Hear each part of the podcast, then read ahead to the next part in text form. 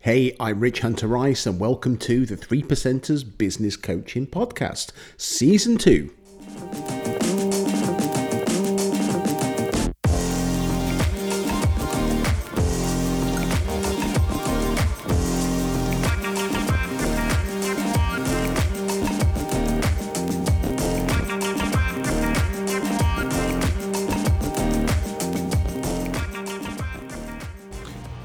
Morning, and a very warm welcome to episode 41, season 2 of the podcast. And it is Friday, the 23rd of December already. So, this is the 12th uh, daily episode dropped in December, and I hope you have enjoyed it. So, today, this is a bit of a first for the podcast.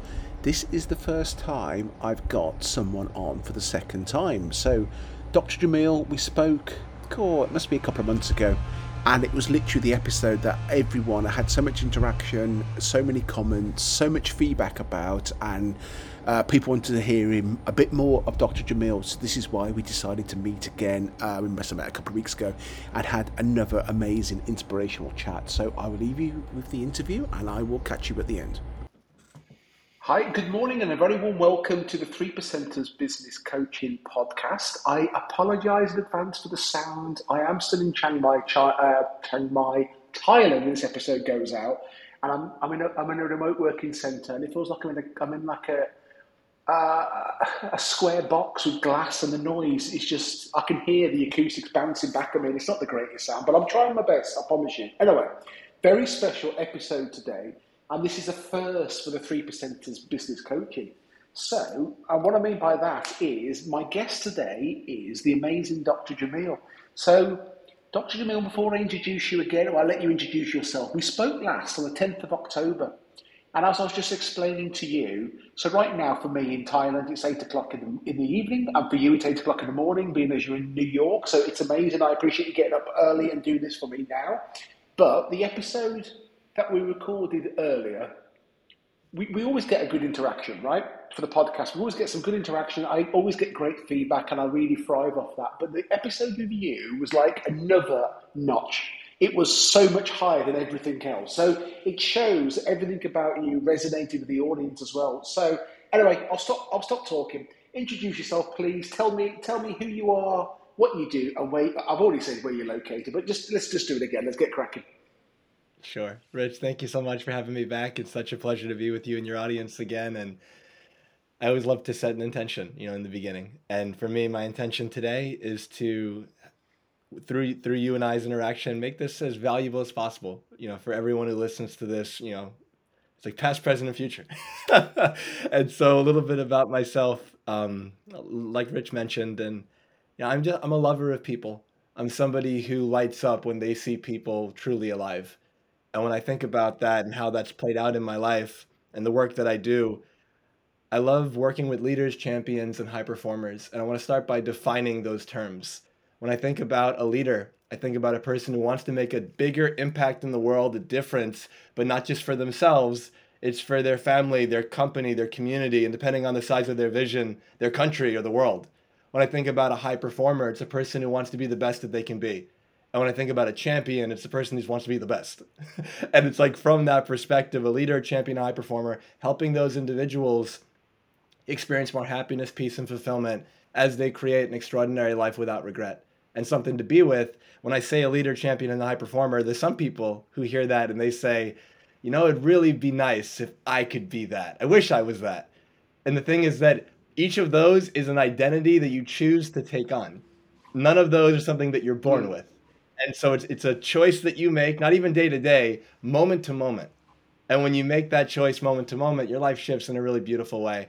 And so, big picture, that's the foundation of the work that I do, and it takes many different kind of vehicles through which that happens. There's life coaching, business coaching, and relationship coaching. I'm a naturopathic physician, and then there's also you know energy healing. There's NLP. There's mental and emotional release work. There's a lot of different hats that I'll wear depending on what my clients need. But that's the uh, the big picture of it. And like you said, I'm from the, I'm from New York in the U.S.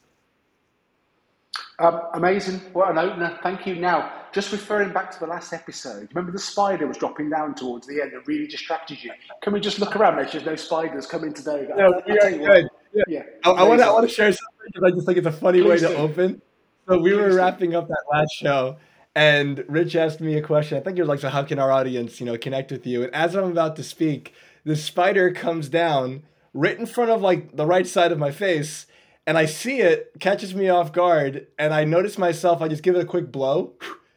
And then I immediately regretted it because it shot away and it started coming back at me, and I'm like ducking out of the way. but uh, yeah, it is. We are we are in a spider free zone right now, and we are good to go. I, it was it was one of those great bits, and I didn't edit it out. It's still in the podcast at the end. It's still there because I thought it was really funny because it was just yeah, I could see you getting so distracted, this thing coming down, and then you blew it and realised it was a bad move. So that was really cool. Um, so, how's 2022 been for you as a year? Obviously, today we, we, we're, we're recording this live on the 17th of December. This uh, the 7th of December. Sorry, this episode's going out on the 23rd of December. So coming towards the end of the year. So, if you look back now, 2022, how's it been as a year for you? Yeah, I'm gonna answer that in two ways. One, I'll answer it how it's been for me, and two, I'll answer it in a way that I think will really give value to everyone listening because they can put step into their own version of this. The first, you know, from a business perspective, it's been my best year by far. Um, one thing that's been a real blessing for me is I look at my business year by year by year by year. I've been in business now for almost five years. I've been coaching for 18 years, and I've been in a professional sense for about five and I look at the growth over time, and I can say without a shadow of a doubt, where I am right now in my business was an absolute dream last year, and let alone you know five years ago, and then you know, thinking about all the years I coached for free to consider I'd be where I'm at right now. There was the you know the intellectual, of course I'll get there, but like the actual being here is a very different feeling, and from the space of very often we keep looking towards the future and we think that there is better than here. And the thing is, there isn't better than here, there is just different. And so, if we come from the space that there is better than here, we undervalue where we're at right now. And yet, where we're at right now was two years ago's dream. And so, by realizing that where I'm at right now is where I dreamed I would be, even though I still know I'm just getting started and I know that there's so much more to come, it slows me down and it allows me to really appreciate where I'm at and really take it in. And so as we're finishing up the year, you know, I have this process that I do with my clients where we we kind of create a letter and it's a letter from future you to now reflecting on the year that you've just created, but you write it a year in advance and every day you spend time with it. And I looked at my own letter and almost everything in that letter has come true. And uh, it's a really wonderful feeling. And so, like I said, for me, it's been a wonderful year both business, professional, personal, all of those things, but also there's just my level of love and appreciation for other people and for life and for myself has just gone immensely higher. And I think on uh, on our journeys we spiral up, and it's like a never-ending staircase. Are you an, a one or two or more rungs higher than you were before? And if the answer is yes, are you a better version of you? You know, I think we compare ourselves to other people versus compare ourselves to who we were yesterday. And if we come from that space, you got nothing to be, um, nothing but be, to be proud of yourself. When you're a better version of you, a more aware version of you, you know, people would look look back at their life and maybe they reflect back on things that they think, how could I have done that? What was I thinking? But the very fact that you wouldn't do it again now means you're no longer that version of you. And so when we come from that space and it's like, okay, you know, yeah, I've made, I've maybe I made some mistakes along the way. Maybe I had some hiccups. Maybe I I did what I did, but overall, like really happy, you know, with where I'm at right now in my life, and I think that applies to myself as well.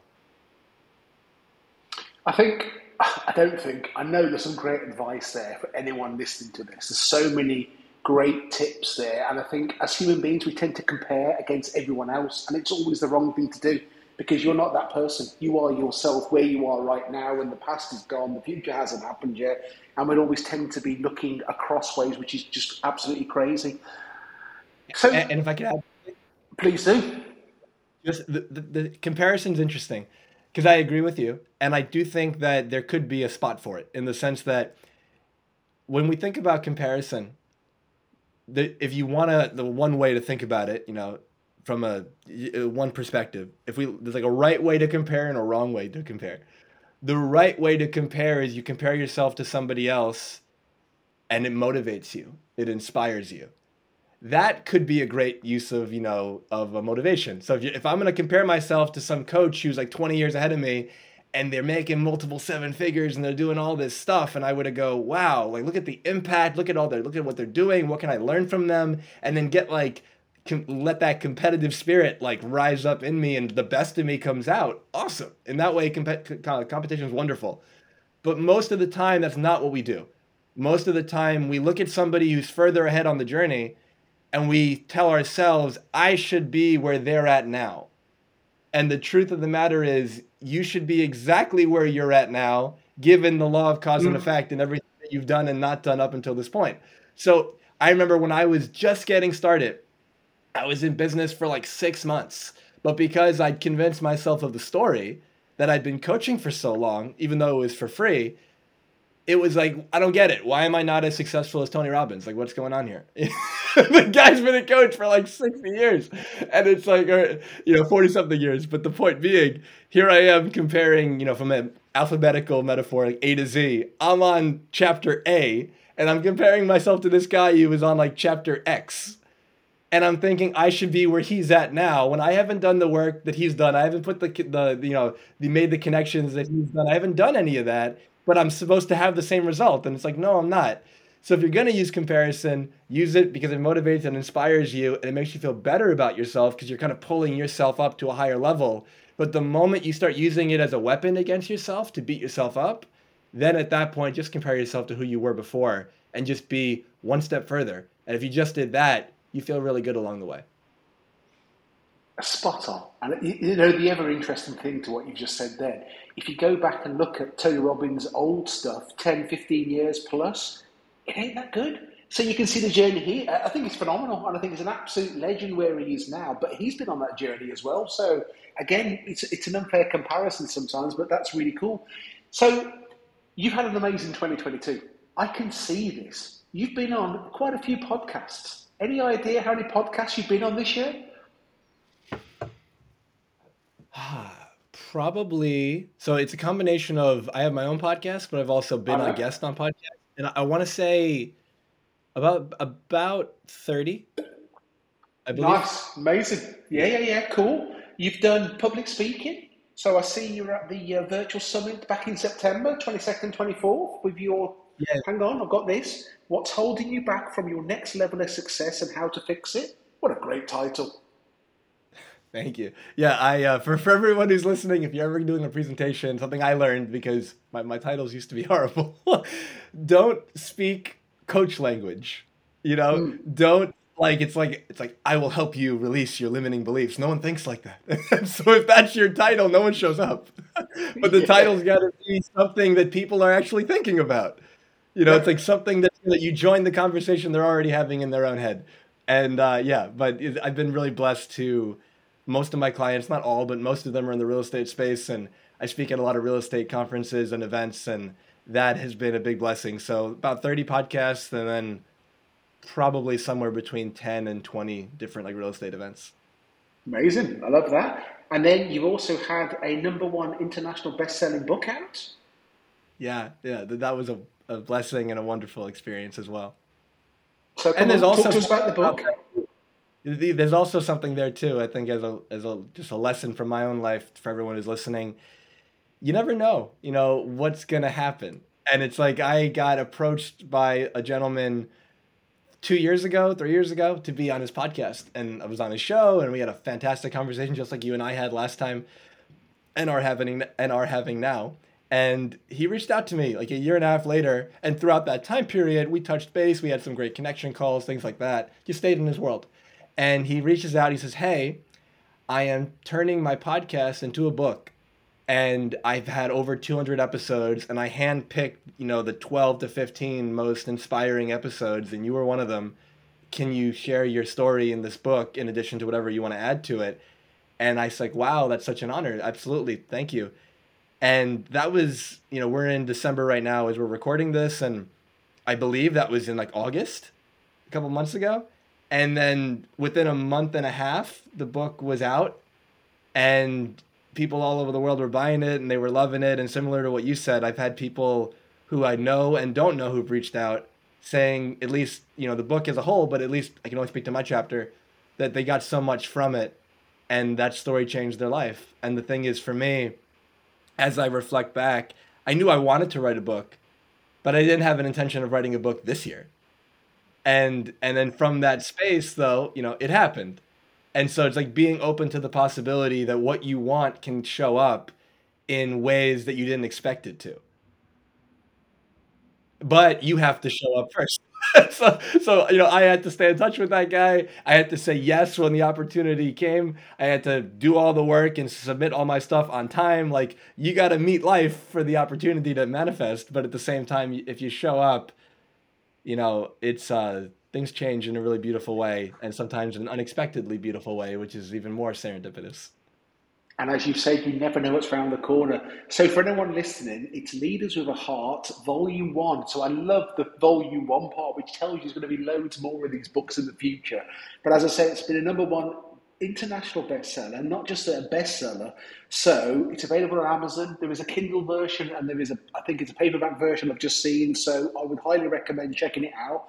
I shall go, I shall be purchasing a Kindle version this very evening and checking out your paragraph because I'm inspired to do that. Um, so since we last spoke, I've done my NLP practitioner. How was it? Oh, God, I could spend the next hour just talking about how amazing it was and how it changed me. And I cried and oh my, opened up so much, and it literally changed me. Mm, Halfway beautiful. through, it changed me, and it's I'm still the same now, and it's just the most amazing experience. I, if anyone, anyone who asks me for advice, I might just go into NLP, go into an NLP practitioner, and I'm scheduled to do my NLP pra- uh, master practitioner next year, 2023, beginning of 2023, because I enjoyed it so much. But one of the things you said was about opportunities all around us, but we often don't see them unless we're present or unless we're ready to see them as well. So there's that Jim Carrey film, Yes Man. I love the film. It's obviously quite a long, quite an old film now, but just by having that, I mean, I know it's a Hollywood film, and he says yes, and suddenly all these amazing things happen to him. But it's happened to me as well. So just by saying yes, meeting some amazing people. I'm currently, I'm currently co-hosting a five-day challenge for a coach over in New Zealand. So it means at the moment my alarm's going off at quarter to five in the morning. Tomorrow's day five. It's the last day. I will get a sleep in, but not, but not until Sunday. Um, but just the most random things and opportunities happen when you're ready for them and you are present and you you start to see them as well. So it's just it's just amazing. It's just uh, so so so powerful. Okay, so that's your book, and then can I share a you, please do. You ca- I've just dropped my pencil, so you carry on. uh, so I believe this story is relevant to what you were just saying, but it also I think it really served our audience, and so uh, I, I began studying NLP when I was 15 years old, and that was because I got exposed to Tony Robbins, and I saw this guy helping people have these transformations in like a 20 or 40 minute interaction in front of a five, 10,000 person audience. And they would get this result that they've been in therapy for for 20 years and they weren't getting it. And I was like, how's he doing that? And I found out the foundation of his training is NLP. So I read all these different books on it. It was all like self training, no formally, it wasn't formal. And it wasn't until my final year in medical school that I went and I found out that there was a, it was like serendipitous. There was like a Facebook ad or something. There was an NLP regular practitioner, like five day training, 15 minutes from my house. Normally you got to fly somewhere. It's like, it's right there. and I said, I have no reason not to go. And this is when I lived in Arizona when I was in med school. And I, I went to this training. And on day four, they talk about the master prac training. And the thing was, the master prac training was like 10 times the price of, of the regular one. And the thing was, I had, I have a note that when I was 15 years old, I wrote saying, one of my goals in life is I want to be a master practitioner of NLP. And there I was at 28, 27. And I'm like, I have to be at this thing. But I had just finished med school. Like uh, either I was about to finish or I just finished, one of those two I had no money. I was completely living on student loans, but all the loans they're not coming in anymore because school's done. And I'm about to have multiple six figures in debt and like I need to find a job and and I was coaching for free, so I had no business yet. So I wasn't in a good spot financially. So I get told how much it is and it's I can't afford that at all. And but the thought process was like, you know, yes, man, say yes to you, don't say no to you. I th- I said to myself, I I have to be there. So I go to the back of the room and there's this woman who kind of runs the show and I said to her, I've wa- I'm 27, 28. I'm like, I've wanted this since I was 15. I have to be there. Do you have a payment plan? And the lady goes, Oh, absolutely. Here it is. And I look at it and I'm like, I still can't afford that. So then I said to her, All right, um, I, I, I got to be there. I still can't afford that. Could I give you like a different payment plan that you'll still get all the money by that time, but it's like a lot smaller for the first three months and then it'll ramp up a lot for the last three or four? Because this was in November and the the the the, pra- the master prac was in July of the following year. So it's like payments start in January and I'm banking on the fact that I'm going to start a business and create all this to be able to pay for it. And she goes, "Well, you know, we're about to take a lunch break. Go figure out the numbers and present it, and I'll let you know if we can do it." I go crazy during lunch with the math and I figure out, okay, this I could do at least right now and I got to pull off a miracle later on, but I got to do this. So I do it, I show up, I give it to her and she looks at it and she goes, "Let me run it by, you know, my boss." And then she said, "All right, my boss said I'm not allowed to give other payment plans, but because of the way that you and I have been interacting, he'd make an exception if you put 2000 down today." Now I only had twelve hundred dollars in my bank account, and my living expenses at the time were between fifteen and seventeen hundred a month, and my rent was due in about a week and a half, two weeks. And again, it would have been more than the twelve hundred that I had. And uh, I was like, hold on a second. I walked away, and I was like, I need to go to this thing, and I made a phone call, and I called a family member, and I borrowed a thousand dollars, paid him back after, but I borrowed a thousand put a thousand of mine up, put the two thousand down payment. I now have two hundred dollars left in my bank account, and I have a bill of between fifteen and two thousand coming in like two to three weeks. And I left extremely excited, first of all, because I said yes to me and I, I did it. Like I found a way to get into the training. And then I walk away and now I have this, oh my gosh, like what the hell did I just do? Because now, you know, the payment plan starts in January, but just that deposit put me into into a bad spot. But then I get back home and I really sat with myself. I said, "All right, if I really want to say yes to myself here, I got to step up." And um, within 48 hours, I brought on a new client. That client uh, paid my rent for the next uh, you know six months, and then a week after that, I brought on another client. That client paid for the monthly payment that was going to start in January and then um, within three weeks, I was in a, a, much better spot. And then fast forward, now it's June 1st, the final payment goes through because they want it done before July. And I'm so excited. The thought process is, I did it. Oh my gosh. Like, because I, I was in, I, I was so proud of myself that I pulled it off. And then it hits me. The training's in two weeks. I'm in Arizona. The training's in California. And the training's 15 days straight, eight hours a day and I don't have a place to stay because I'd never done any trainings like that where I had to travel to them. And this is before now when all these trainings are like online and stuff. It wasn't as prevalent. And so most trainings I went to were like near me. So I go on Airbnb's website and everything I could find is like, you know, crazy high price ranges. I finally find something that's right down the street. Airbnb had this thing where you can pay half now and half in two weeks. Had to over the next two days, brought on a new client to be able to pay for that. And then I get to the training. I'm the youngest person by far at the whole training of like 100 something people. Every day, the doors open. I sprint to the front row. I'm sitting right there. I did everything I could to take notes like a crazy person. I absorbed everything. I fully engaged. And as a result of that training, I learned skills brought on clients that came from that training, have been on multiple podcasts and spoken at events, and just that training has brought in over six figures, if not multiple six figures, to me. But it only happened because when I was in the room and I didn't have the money, and I said to myself, I have to be there. There's a, there's a book called Rich Dad Poor Dad, and it's a very famous like finance book. And Robert Kiyosaki talks about how his quote unquote rich dad growing up wouldn't say, how can I afford it?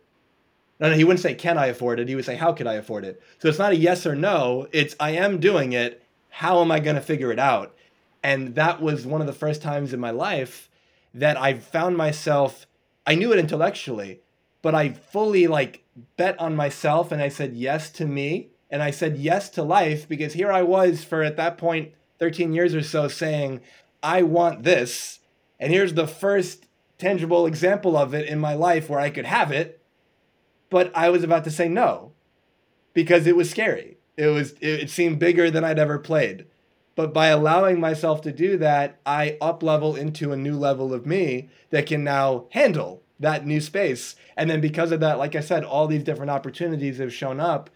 And I think that, eh, you know, right now in our life, for everyone who's listening, there's opportunities that either are already here, they recently were here, or they're soon to show up, but they're not necessarily going to be comfortable because they're outside of your comfort zone. They're, they're beyond what you've done before. So by definition, they're unfamiliar. And the way that the mind typically does things, unfamiliar is uncomfortable, uncomfortable is bad, and that gets you scared. but if we can come from that space of saying, you know what, everything's uncomfortable and unfamiliar until it's not. And if this is what I want to do, lean in. You know, I have clients that have been so resourceful to pull off working together. They've sold things, they've taken loans out, they've done all these things because they were in that same position I was in, saying, I want to do this. This is so important to me. I'm going to make it happen. I'm not going to say no to myself. And so I just wanted to share that story because I think it it can really it can really help people realize that when it's uncomfortable but it's important to you, lean in. When you lean in and say yes and it's something that's in alignment with what you're supposed to be doing, the rewards that come from that are so immense and they're so much bigger and beautiful than you can likely even imagine, but you won't know and realize it until you say yes first. That's an amazing share. Thank you so much for sharing that. That's that just shows your resourcefulness. But you're absolutely right. You know, by challenging yourself and putting yourself out of your comfort zone. You know, it's something I talk about in my program every single week. It's about challenging you to be out of your comfort zone and be resourceful, and also, you know, just never take anything for granted. There's so much opportunity out there. Um, that's amazing. Thank you. Thank you so much for that.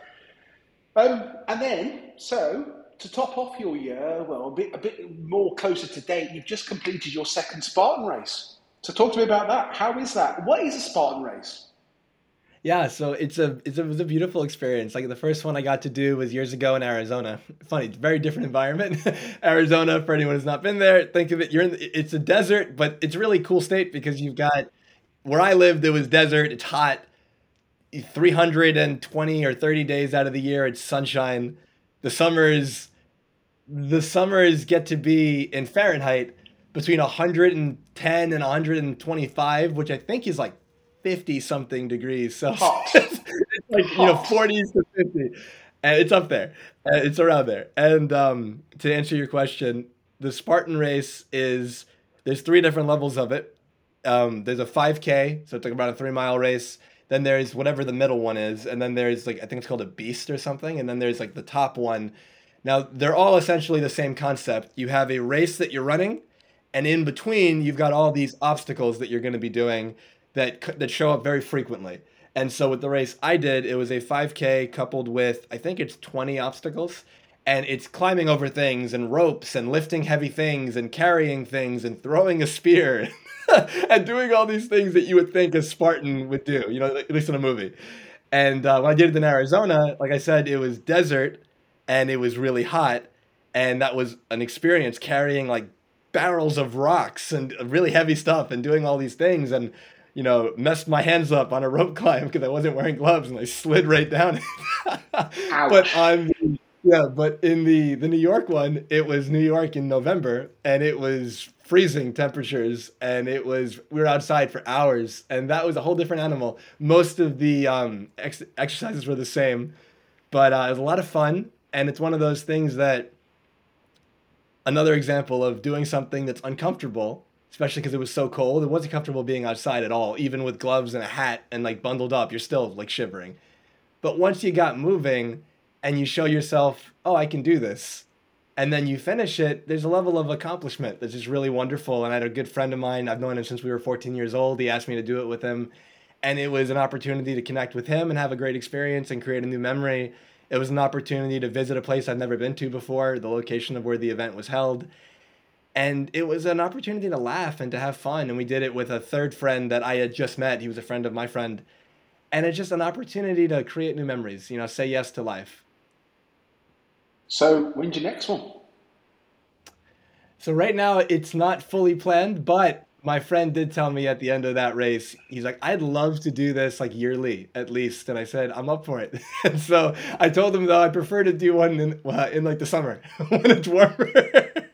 Uh, yeah, I can, I can imagine that. So have you done, have you taken part in any more events like that? Have you ever done a half marathon or a marathon?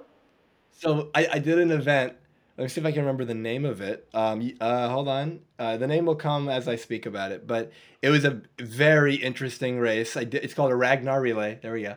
I did it in Arizona and I did it in Utah, both when I was in med school.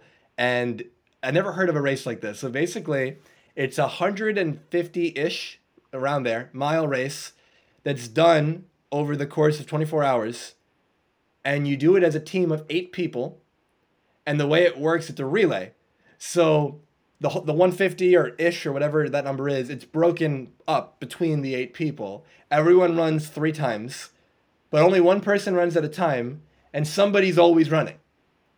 And no matter what time it is. And so the thing is that when I first did it, it was in Arizona in the desert, and it uh, if, if anyone's ever seen, you know, I'm a fan of the Harry Potter movies. If anyone's ever seen those, in the fourth one, the Goblet of Fire, there's a scene in the beginning where there's a giant like sporting event and there's like an ocean of tents. It's like a, a village basically that's kind of props up on the land and everyone stays there and then they go and they watch the big match. In this it felt like that because we show up and the race started at like 3 p.m. But me and my group of like the four other people, we showed up at like five because the four of us aren't running yet. But you know, there's already people on our team out running and we're all setting up our tent and now it's like this ocean of tents and different personalities some people are like grilling and barbecuing some people playing music some people started a little fire everyone's like got a little personality to their little tent and that i've never been in a situation like that and it was really cool and then there's three different races that you run and for to keep it simple it's like easy medium and hard everyone runs all three but the order is different for everybody so for me my first race was at 7 or 8 p.m then I come back to the tent and, you know, it's dark and maybe I eat something and take a nap. My second race was at like two in the morning. And then my third race was at noon the next day. And my two in the morning race was my quote unquote hard race. And it, you're going up this mountain with this crazy incline. At, at one point, I get injured and I'm kind of doing this like shuffle because my knee's hurting so bad. I thought I heard a wolf at some point, and it was uh, like howl at the moon. It wasn't a fun experience, but the race overall was fun enough that I went back a year later and we went to Utah instead. It's called Zion National Park. And uh, that experience was very different. Same idea though. Three races. I ran at night, ran during the day. And something about that, very unique. But the part about it that was most fun to me was the social aspect. When you're not running, you're just at the tent speaking with eight or 10 people and you're surrounded by all these other tents. And when you're doing it with friends and family and people that you care about, it might be an experience that's so unique that like you've never had before. And uh, so, at my experience when I was in school, I hadn't had an experience like that with my friends before. So that was a really enjoyable experience. So I've done that Ragnar relay twice. I've done a Spartan race twice. Um, you know, I've always been like an athlete, and so doing, uh, you know, when I was younger, cross country and doing track and field. Um, but I, I uh, those are that's the extent of I think the formal races that I've done in the last kind of five or five to ten years.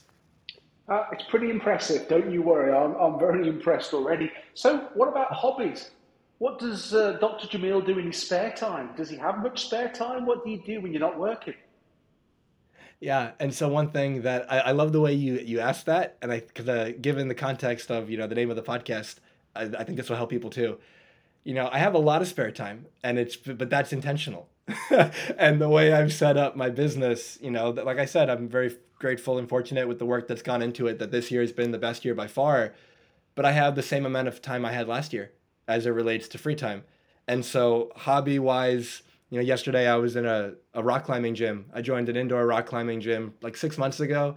That's been a lot of fun. And so, um, it's something that similar to track and certain other sports, but track and field, even though you might race other people, cross country as well, you're really racing yourself. It's the comparison against you. Yeah, you are racing other teams, but you're racing the clock. And it's like, can you do better than you did some other time period? And rock climbing is the same, where you get on that wall and there's some route to go up.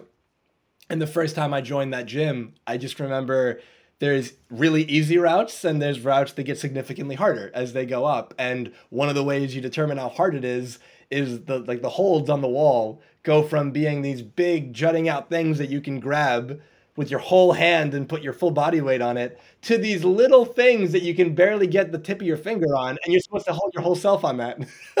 And so i go the first day and i can do the easy the easy like two or three but it was still like i was scared of the height. I had to get used to that but i it was like a 40 foot wall but i could get used to it.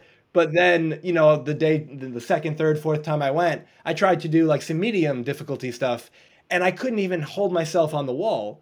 But then you fast forward another week or two and now I'm doing it. And I was, I felt so proud of myself. And so now fast forward six months, you know, yesterday I made progress on something that was brand new for me that was a brand new difficulty and I got probably 80% up the wall and it felt very inspiring. And so, excuse me. So the rock climbing is one hobby that I really enjoy.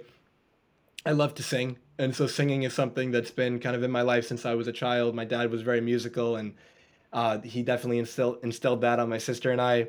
And uh, you know, uh, it's funny for me. My work and my play are one and the same, and so I don't think of it as like a work life balance. Like they are the same thing. I do have a boundary when it comes to like technical work, but in terms of there's times where I do and times where I don't. But at the same time, I'll spend six, seven, ten hours a day reading and doing trainings and going through things that'll help me get better at what I do. And it's enjoyable. I remember back when I was in med school and I'd be, I, I would study for my board exam. And as I'm, so I spent six, seven, ten hours like reading like medical stuff. And then when I finish that, my break, my have fun is, oh, let me go read this personal development book. and somebody would say, why would you go read again? And it's because it wasn't work. Like that was relaxing. That was fun. And so for me, you know, rock climbing, singing, um, and then the work that I the work I do right now is a lot of fun. And it's funny. Th- there's more hobbies, but I'm just completely blanking on them. Exercise, you know, I definitely You've given me enough. Out. You've given yeah. me enough. Don't you worry. So singing. What's your song of choice?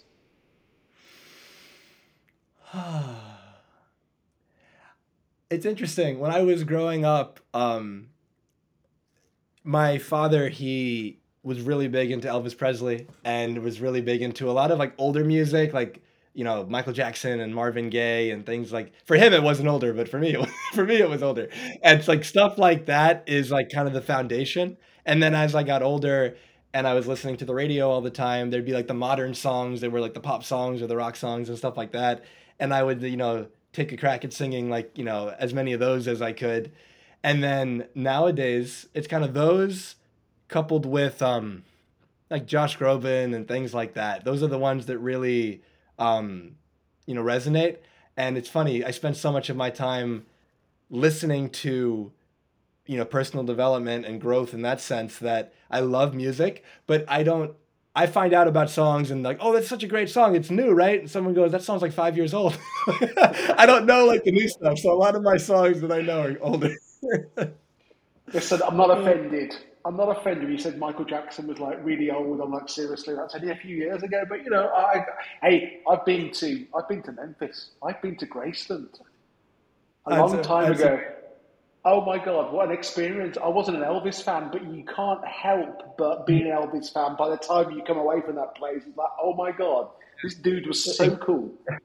If I could share a quick story, because I didn't Please share do. this on the first, uh, I didn't share this the first time we spoke.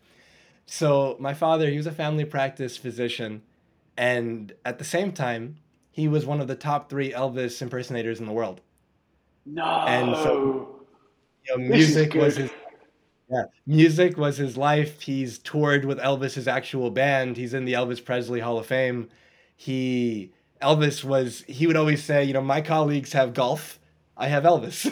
he would do these So giant cool. he would do these giant shows and raise all this money for you know hospitals and do all these things and he, he would it would you know be, he'd blow us away. And the thing was that there was a story of his where when he was younger he and his brothers maybe some of his cousins they were driving through um, tennessee and they actually were like we have to stop by graceland just to see it from the outside. And I think my dad was driving the car, and they get to Graceland, and so for whatever reason, nobody's there, and the gate is open. And my dad's thought process was, you know, we got to go in. And his brothers and cousins are like, we can't go in. Like, what the hell are you talking about? And he and he was one of those like, kind of like what I did with that NLP. Absolutely. Like, you say yes, and so he drives in, and this this must have been probably in like the '70s or the '80s, but you know, he, probably the '80s. He drives in, and uh, they pull up, and you know they get out of the car, and nobody's there, and he's looking around, going, "This is incredible." And they walk up to the staircase, and now they're at the front door, Wow. and he's like, "Oh my god!" And he goes, "We got to go inside." and all my his brothers and cousins are like, "The hell are you talking about? we can't go inside." And he like puts his hand on the door, and it's open.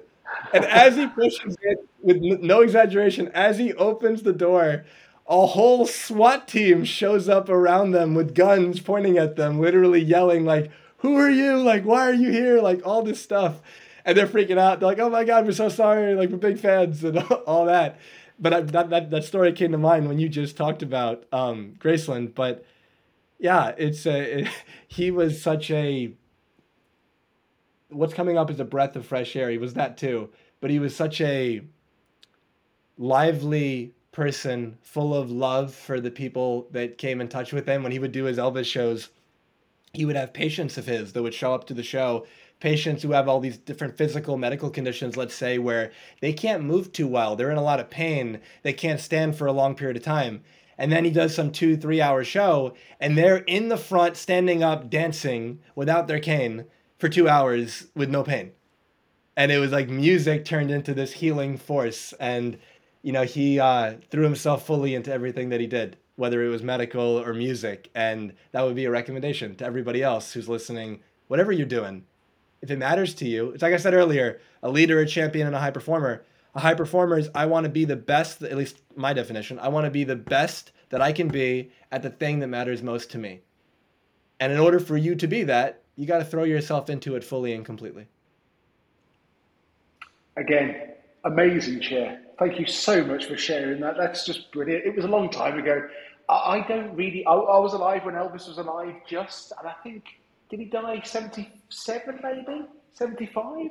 I remember vaguely him dying, but I was only tiny, very, very little. Um, but it was inspirational going to see Graceland and his jets and his car collection, his suits, and just the amazing philanthropy work he did that you never hear about. And since I'm a bit of an Elvis fan on the quiet, you know, I do like that stuff. And also, um, Memphis, Tennessee is a quite a cool city as well. The music is amazing. The barbecue food is amazing. Mm. But blues, I've always loved blues now since going to Memphis. So it's a very cool one. It's a place I'd love to go back to. love to go back in the future. Okay. So, what advice does everyone need right now? Hmm. It's open ended enough to we can go anywhere. okay. Absolutely. But where we are, the world's in a very strange place. I'm obviously in Thailand and I'm trying to hide a little bit and I'm trying not to watch much media and stuff, but there's some weird stuff going on in the UK. There's some weird stuff going on in the USA. So what's what's the advice that people, that everyone needs to hear from you right now? So what's coming up for me is especially now given where we're at. I'm going to say two things. I'm going to share a quick story and then I'm going to share the um the the advice that came to mind. So in the, in the United States, we just finished what, you know, what we call Thanksgiving and Yep. end of November. And in that time, I had an aunt and an uncle that came to stay with us. And I grew up with them. They're from New York as well. Or they're not from New York, but they lived in New York, you know, the whole time I was alive. And when I was about 14, they moved to Virginia, different state, n- not too far away, a couple hours. And we didn't see each other as much anymore. And the thing that what the thing that happened though was this trip, they came, they stayed 6 days with us. And during that trip, without exaggeration, every night we would speak for five to six hours straight for six days. So now we have like 25 to 30 hours of conversations talking about everything about life, going deep, listening, speaking, sharing, all the crying, all these wonderful things. And when they left, you know, I, I walk them to their car, give them the send off, and then the thought crossed my mind. If that was the last time I ever got to see them, that was worthy of being the last time. And my loving challenge for everyone to be with prior to me, this is goes with the advice, but prior to the advice, when you think about the people that matter most to you, was the last time you spent was, was the last time you were with them worthy of being called the last time? And very often we look at that and we say no. Because maybe we were in a hurry, we were in a rush, we were we were thinking about other things and we were distracted, whatever the case may be. But we never, I had a friend in med school who, very happy guy, always seemed to have a great attitude. And I remember seeing him one day and he's, he looked, something was wrong. And I said, Hey, are you okay? And he said, No, you know, uh, I just found out from my mom, and we're both in Arizona. He's like, I just found out from my mom that my grandfather just got diagnosed with this really aggressive cancer and he only has a month to live. And then he says, and the and it's really hard because I can't go home for two months. And then he said, you know, we never think the last time we see someone is going to be the last time. And so, using that in addition to my Thanksgiving story, look at your own life right now. If you're fortunate to have another opportunity to be with the person that you care about, how would you spend that?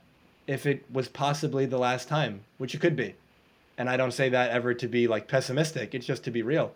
It could be. And if you treat it every interaction like it could be the last time, notice how much more of you would show up to that interaction. Know how little the distraction you would allow in that interaction because nothing else is more important than even the minute and a half that we have together right now or the whole day that we have together right now. This could be the last time. And so that's the first part Second part about the advice that I would share.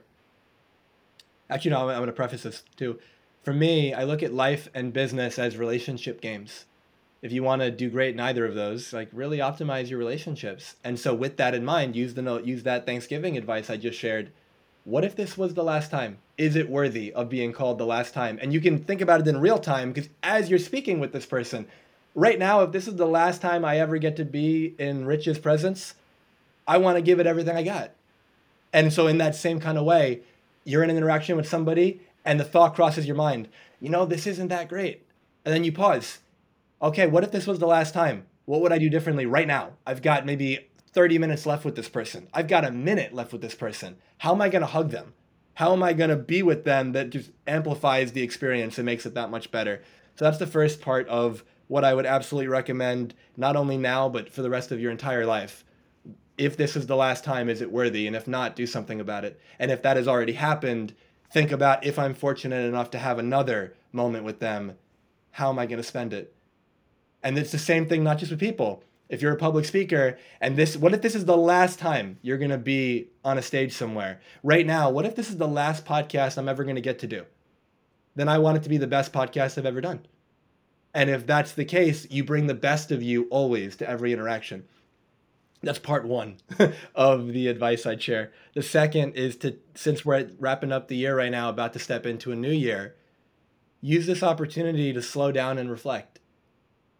Is the path that I'm on, excuse me, what I really want? Am I happy? Am I fulfilled? Am I actually building towards something that matters to me, that's meaningful to me? Or am I mapping all of my actions to an outcome that is what society or my family or whoever else wants for me but it's not actually what I want. Is it what because most people let's say we're in that unhealthy comparison of comparing ourselves to other people and then feeling bad about it. Is this thing that I'm going after what I actually want or is it what I think I'm supposed to have? That's a whole different game because this is what I think I'm supposed to have based on what commercials and the media and society tells me and social media. This is what you're supposed to have to be successful. Meanwhile, that's got nothing to do with success. That that's someone's version of success. So define for yourself what is an extraordinary life without regret? What would fulfillment look like? What would light you up? What would that life be like? And then are you on track to create that? And are you experiencing it now? Because happiness is never outside of you, it comes from within. So are you actually experiencing it now? And if not, there's that Sufi poet Rumi from I think around eight, nine hundred years ago. And he says, I'm paraphrasing this, he uses love, but you can use happiness for this too. Don't seek love outside of you. Look within and find all the ways that you're blocking it because it's already here. Happiness is the same. Happiness isn't out there and you'll experience it when you achieve something. Happiness is within you and you'll experience it when you give yourself permission to experience it. When you stop creating all these unnecessary conditions that A, B, and C has to happen first in order for me to allow myself to feel happy because it's not it's not true. And so slow down, check in, am I happy? Am I fulfilled? If I'm not, what needs to change? Internal and external. And then if I am happy, how can I slow down and just reflect on where I've come from? I started by one of your first questions was how is 2022? And I've reflected on this year compared to last year and the 4 years prior and I look at I am such a different version of me. You know, even month by month, but year by year, and I'm so proud of that. And even if I feel like I have a long way that I want to go, I can just sit in this piece of life is freaking awesome right now. That doesn't mean all my goals already came true. That doesn't mean there's not any challenges. But like I said in our last conversation, every single day, 150,000 people don't wake up. And if you're listening, you weren't one of them. And that means that all those goals and the dreams that you have, it means the people that you really care about, that that the one last time that you might have to be with them that is showing up soon, you have an opportunity for all that to happen because you woke up, you're still alive. And what if you grounded yourself in that and that you grounded yourself in everything I need, I already have. And I can come from that. But by definition, if you need it, you have to already have it because you're here. Mm, of course. If you really needed it, if you really needed it, like to survive, and you didn't have it, you wouldn't be here. So everything that you actually need, you already have. Now it's just a matter of the things that you want that maybe you don't have. But none of those things are going to make you happy. Happiness comes from you. So slow down, check in, utilize the next few weeks to slow down and to say, Am I living the life that I'd be proud of, the life that I want to live? And if the answer is no, take that ownership and that responsibility, step into the role of being a creator of your life and build the life that you want. Because at the end of the day, you're the person that you're going to answer to. You're the person you're going to look in the mirror, and you're either going to hear the voice in your head saying, What are you doing? Like, you know, this isn't right. Or you're going to hear the voice in your head look at you and no matter what you look like on the surface, the voice is going to say, Well done. I'm so proud of you. You're on your way. You're doing exactly what you're supposed to be doing. Keep it up. And you get to decide which of those lives you like to live. And just like the name of my podcast, it's Transformation Starts Today. When do you get to decide that? Not even today, now. Now is when you get to decide how you want to live because your future is created by what you decide to do now. So make your present moment count as much as possible. Right there, it's gold. So that's great advice. That's that's that's amazing share again. So thank you. You are absolutely on fire. What what what are the small steps that people can take every day to make that difference? Can you repeat that question? Yeah, my question is following on from that. I think I, I think that was beautiful, beautiful, beautiful advice. Slow down, reflect, look back, think where you are now. What do you want to? You want you want different. You make changes. It's down to you completely. So what would you what would you recommend the small steps that people can take every single day to make that difference to build the life they're looking for?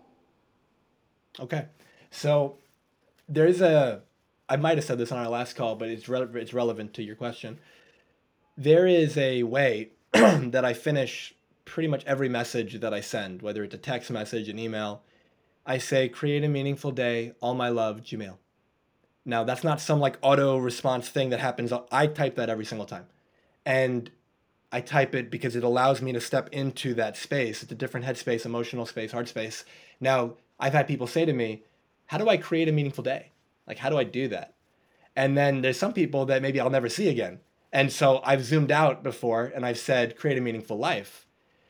And that was when somebody said, like, how do I do that? And so this is my answer to your question. You create a meaningful life by creating a meaningful day.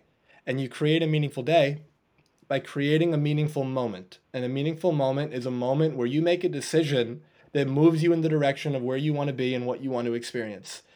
And when you create enough meaningful moments, you have you have one of those days where when you go to sleep at night, there's like that, ah, wow, what a day.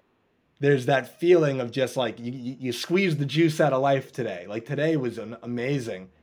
And unfortunately, for most of us, that's not a day we feel too often. But when it does happen, it's so refreshing.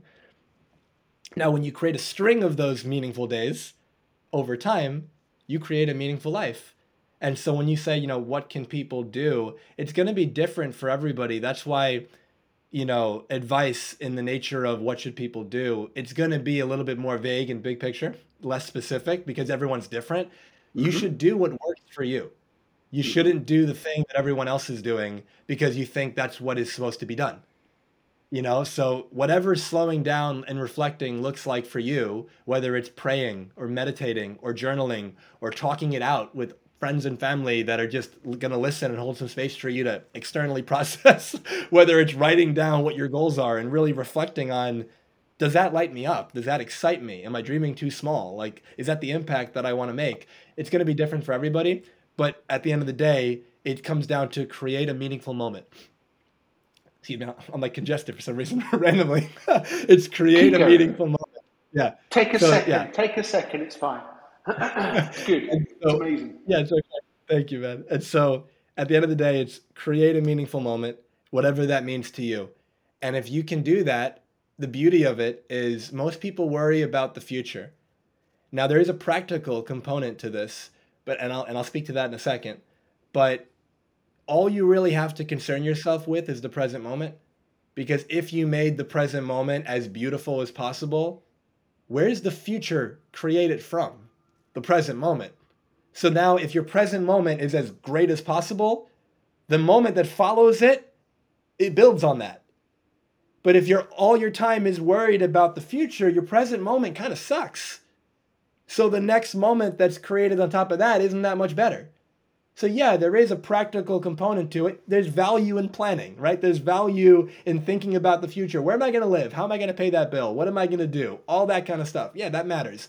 That's how I pulled off the NLP thing. Like, you know, I thought about the mm-hmm. future, how I was going to make payments, what clients I had to bring in. That's the strategy of it. So yeah, be sit in the practical, plan for the future, but don't live there like come back into the present after you plan for the future and live in this moment and make this moment as beautiful as possible because you have your direction. You have your North Star. You know where you're headed. So you know the action to take. Now make this moment as beautiful as possible in alignment with where you want to go. And if you just do that, however you do that, not worrying about how anybody else is doing it, be open to the fact that their way might be useful to you, but their way isn't better than your way. Their way is a way, not the way. And when we realize that, it's like, okay, other people are trying different ways. I'll, I'll experiment with it, I'll play with it. It either works for me or it doesn't. And it could work for everybody else, but if it doesn't work for you, don't waste your time. What works for you and go all in on that. Same thing with, you know, growing a business. I look at coaches that I've worked with who wanted to grow a coaching business and they did what I was doing in the beginning, which I would call now like you know the wrong way to do it. I, I spent all my time doing the things that I thought I needed to do because that's what all these influencers were talking about. None of it was growing my business. None of it was putting me in conversation with people. But I had a hell of a business card. I had a hell of a website, but none of that did anything for me. But when I actually said, well, what's working for me? You know, like I love people. Maybe I should be around people more. I love like sharing things. Maybe I should give some talks. Maybe I should put on an event. And oh my God, people are reaching out saying, I want to work with you. Like that worked for me. But for somebody else, they might having some funnel and having some like social media thing that might work really well. That's not the that's not the wheelhouse I, I choose to play in. But the beauty is that they both work. So you do you. What excites you? What lights you up? You're gonna want to be good at those things. You're gonna want to throw yourself into them completely. You're gonna want to spend time with them there was a, a talk that Steve Jobs and Bill Gates gave. This was you know years ago, and I've I've only seen a clip uh, on YouTube of it. But Steve Jobs said, "People say you have to love what you do. You have to be passionate about what you do in order to be successful." And his perspective was, I agree with that because if you're not passionate, if you don't love what you do, you're going to quit when it gets hard because you're sane. Like you're not crazy. Only a crazy person would hate what they do and they stick with it like forever. and so this idea that you're to jump ship, you're to switch pattern or career if you don't like it. So if you love it, you're to want to be good at it. And if you get clear on what's the way that works for me, you know, there's that really simple expression, do you. Stop trying to be everybody else. Like, do you. There's a, another quote that's coming to mind right now. It's, it says, you know, uh, you were born an original, don't die a copy. And in that same way, when I was when I was 15 and I got exposed to Tony Robbins, I remember for a period of time, 15, 16 years old, and maybe even a couple years after that, somebody goes, "Oh, what do you want to do when you get older?" And it's like, "I want to be Tony." And then as I got older and reflected on that, it's like, "No, I don't. I want to be Jamil." Now, there's aspects of what Tony has done that I respect immensely that I would love to do my version of that. But I can't be Tony. Nobody can be Tony. And if I'm trying to be Tony, at best, I become a good copy of Tony. But now I'm never the original.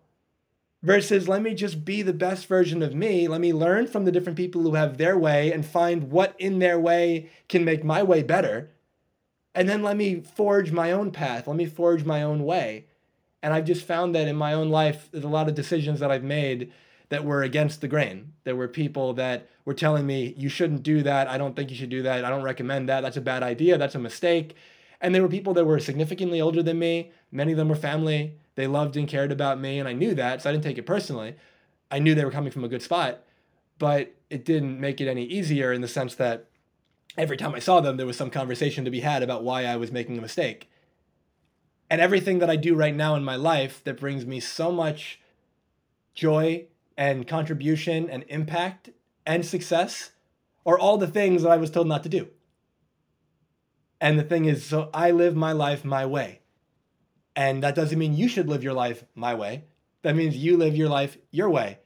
But get, you have to get clear on what your way is so many of us were living in this you know distracted world where we're in a rush and in a hurry so you never find out your way because you don't slow down to figure that out so you look at everybody else's way and you just kind of attach yourself to that and think if it worked for them it'll work for me but usually it might it might but it, oftentimes it doesn't and so again just without going on too much of a rant check in with yourself are you happy and what needs to change if you're not one thing i love about um, you know, Gary Vee, he's a big social media guy, influencer, and I've seen his stuff over the years and very similar kind of message. He always talks about, you know, are you happy? Like happiness is the end game. And I agree. You know, yeah, all the success in the world can be great, but there are millionaires and billionaires. Like this is kind of my barometer for this. I'll say to you right now, are you happy? And you say no, let's say. And then I'll say, well, why not? but because I don't have, you know, all this money or because I don't have, you know, an island or I don't have a boat, I don't have a jet, I don't have whatever it is you think you need. And I'll say, so can I show you why, like evidence why that won't make you happy? And they'll go, okay. And I'll say, there are millionaires and billionaires who have everything that you think you need to be happy and they're not. And some of those people even commit suicide because they feel like a void. They feel empty. They feel like they have billions in assets and yet it's not enough. There's a story that comes to mind that I heard from a, uh, a mentor of mine, true story. There were two New York Times best-selling authors. They'd written several books. From an author perspective, they, they were a big deal. And they get invited by this guy who's got a lot of money, who gets a thrill out of throwing these big parties and inviting like celebrities. And that's like the way he feels significant. And so the uh, these two authors get invited. And so they're sitting in this like palace and they're looking around, and one of them says to the other one, You know something crazy? We will, no matter how many books we sell, we'll never have more money than this guy. And the other one goes, Yeah, you're right. But we have something he'll never have. And the other one goes, What's that? And he goes, Enough. And it reminds me of a Wayne Dyer story, Dr. Wayne Dyer. Beautiful line. He goes, People say more is better. And he says, where is the peace and more is better? There isn't any because more isn't better, more is just more. More is different, but more isn't better. And the moment you really hear that, some people hear that and they just brush it right off. Oh, yeah, I get it intellectually. But when you can embody it, that's when you realize that you don't need pretty much any of the things that you think you need in order to feel happy and peaceful right now in this moment. And the moment you can connect to that, your life changes in such a beautiful way. You're not looking for any external validation anymore because you give it to yourself. You're not looking for all of these things outside to make you happy because you start from happiness. You know, I share with clients often there's a distinction I make. You can go after what you want in order to be happy, or you can go after what you want happily. If you go after what you want in order to be happy, you're always coming from a space of, I'm not there yet, I'm not there yet, I'm not there yet. So the process is not a fun experience for you. And then if you do are fortunate enough to get to the other side and now you feel that you arrived, you might be temporarily what you might call happy or pleased with yourself, but it's short lived. And then at some point, there's that is this all there is kind of thing. I thought it would be more, that I would feel bigger. And then you set your goals higher and then you repeat the process. I'm not there yet, I'm not there yet, I'm not there yet. That's the way that mm. most people live their life when they're unconscious of it. But the other way is I'm going to go after what I want happily, which is I go after what I want, which is the key part first. It's meaningful, like it's important to me. This is what I want my life to be about, either in total or at least at this stage of my life. This is my chapter. This is what I want to focus on. And you're going all in on it, but you're in love with the process. Like the the the doing of the work is the goal, not the outcome when I think about the work I do, when I like right now, doing this with you, Rich, lights me up so much. Doing this with you is the goal. When I'm with a client, that's the goal. Not a certain amount of money, not what the business looks like 20 years from now. But the beauty is when I fall in love with the process and I make the work the goal, I get so much fulfillment from it that I want to keep doing it and get better at it. So the business takes care of itself. Like because yep. I'm gonna want to be good at it, I'm gonna learn it, I'm gonna do all that. So going back to you can go after what you want happily by saying not I'm not there yet, I'm not there yet, I'm not there yet, but it's wow, I'm so much further along than I was a week ago, a month ago, a year ago, a decade ago. This is amazing. Look at this progress. Oh, where am I headed? That's so exciting. So now you have peace with your past, you're excited about your future, and you're just so dialed in to the present moment. Like, what a recipe for a successful life. It's a life where you're just in love with you. You're in love with the moment and you do something that is important to you that contributes to the world, your community, and everything changes for you when you when you stop trying to live the life that society or other people tell you you're supposed to live and you live the life that your heart is telling you to live. Absolutely. So powerful. I love it. Uh, amazing. Amazing. So what's next? What's next for Dr. Jamil? I think what's next is uh, episode three of Rich and Jimmy. oh, I've already, I've already got this down. Don't you worry. And I'm thinking oh. maybe episode four to be face to face, but that'll be another story. But keep going. What's next? Yeah, yeah. yeah I love that. oh man, so uh, there's a few things that are next. One thing I'm actually doing today, which is a funny that we're talking about it, is I am writing my own letter, like I alluded to earlier, the one I give my clients. And I'm really going to map out, you know, what do I want 2023 to look like? Because I know what's next, big picture. You know, I, I know that I'm going to go to Hawaii in March and I'm going to extend my energy healing training. And I so look forward to that. And I practice that every day. And it's, it's been such a beautiful addition to my life. And I'm excited for that. And I'll probably be back there in September because it's offered twice a year. So I'll probably be there for the next round after that and then outside of that you know continuing to grow the business work with as many people and make an impact with them as possible continuing to grow the podcast. But as i look at the specifics that's exciting to me because it's less clear. And i think about you know i've always wanted to travel and i've always had stories in my life as i got as i was growing up about why i couldn't. Oh it's too expensive it's this i don't have the money i'm not ready.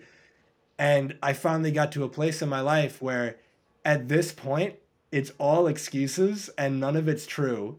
And every excuse I could come up with why not to go, I could find a, a solution for. And so now I look at 2023 and I go, you know, I'm blessed to say that I can, as long as I have an internet connection, I can work. So why am I not taking advantage of that? And so there's a lot of places that I'd love to to visit. And so I'm gonna really map that out. And 2023, I'm gonna travel. And 2023, I'm gonna meet as many you know human beings as I can and connect with them and build memories and stories and you know just see aspects of the world that I've never seen while growing the business while continuing to be you know physical as it relates to the rock climbing. And I want to get back into running. You know I was I had a goal for myself last year around uh, July June. I said I wonder if I can get back to my PR which is like personal record. That's what we called it in high school. Like my PR of my mile performance time. And when I was in high school, my mile time was a four four forty five, I think, and wow. that was my goal. And I hadn't run like that in over a decade. And I tried, and I ran like a ten something. And I said, okay, wow, I have work to do. And then three months later, I two to three months later, I was at a five fifty four. And I was about a minute off, and I was like, "I'm getting there. I'm so close." And, and and it was awesome. And then I got injured, and so I haven't run in probably a year. And I focus on weight training and rock climbing. But as it gets warmer, I want to get back into running. Uh, I definitely want to go go for that goal again and give myself like a longer period of time before it gets cold. but uh, so definitely getting back into that. And then I think a great spot to wrap up this answer is I think oftentimes we put pressure on ourselves to have a quote unquote good answer to the question. So, what are you going to do next? And I think that I don't know is a beautiful answer. And when we come from I don't know, what I do know is that I really love my life and I'm happy. And, you know, at the end of 2023, I want to really love my life and I want to be happy. And so, whatever that entails, it'll look similar in some respects and different in other respects. And I'm open, just like that serendipity we talked about earlier.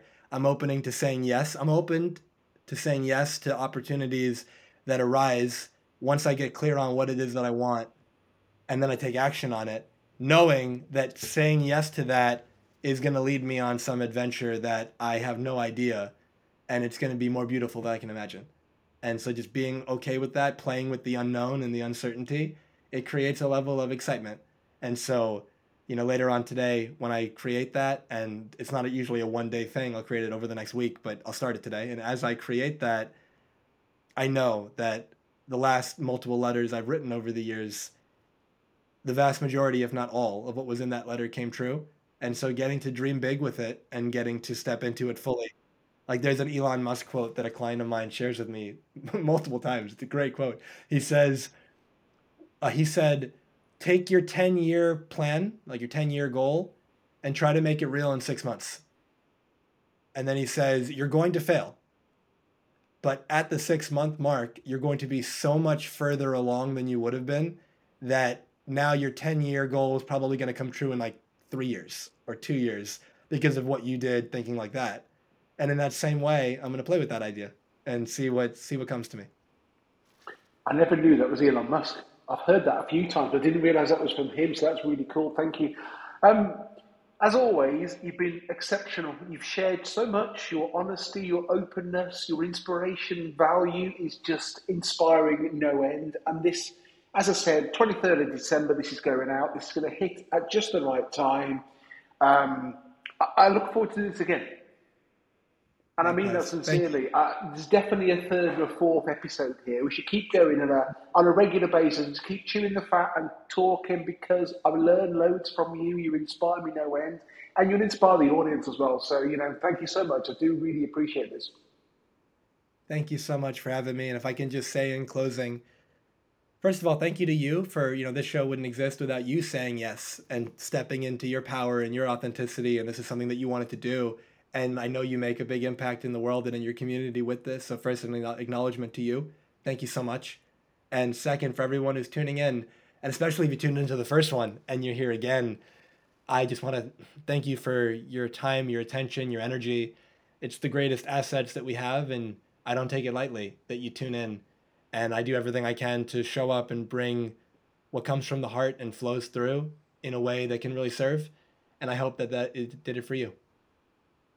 And if Amazing. it did, I highly recommend you go back and listen again and then write things down, things that stood out to you and this things because by the end of the show, you're not the same person you were at the beginning of the show. So if you go Absolutely. back, you hear you hear things again with a with a new ear.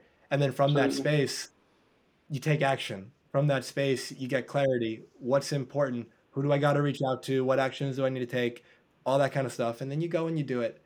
And life changes in such a beautiful way. And to me, that's the greatest legacy I can think about leaving.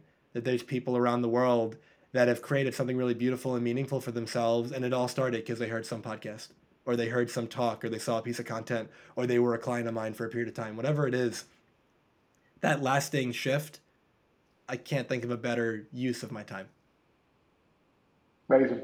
Thank you so much. I will make sure all your details in the show notes. I always say this, but I sincerely mean it as well.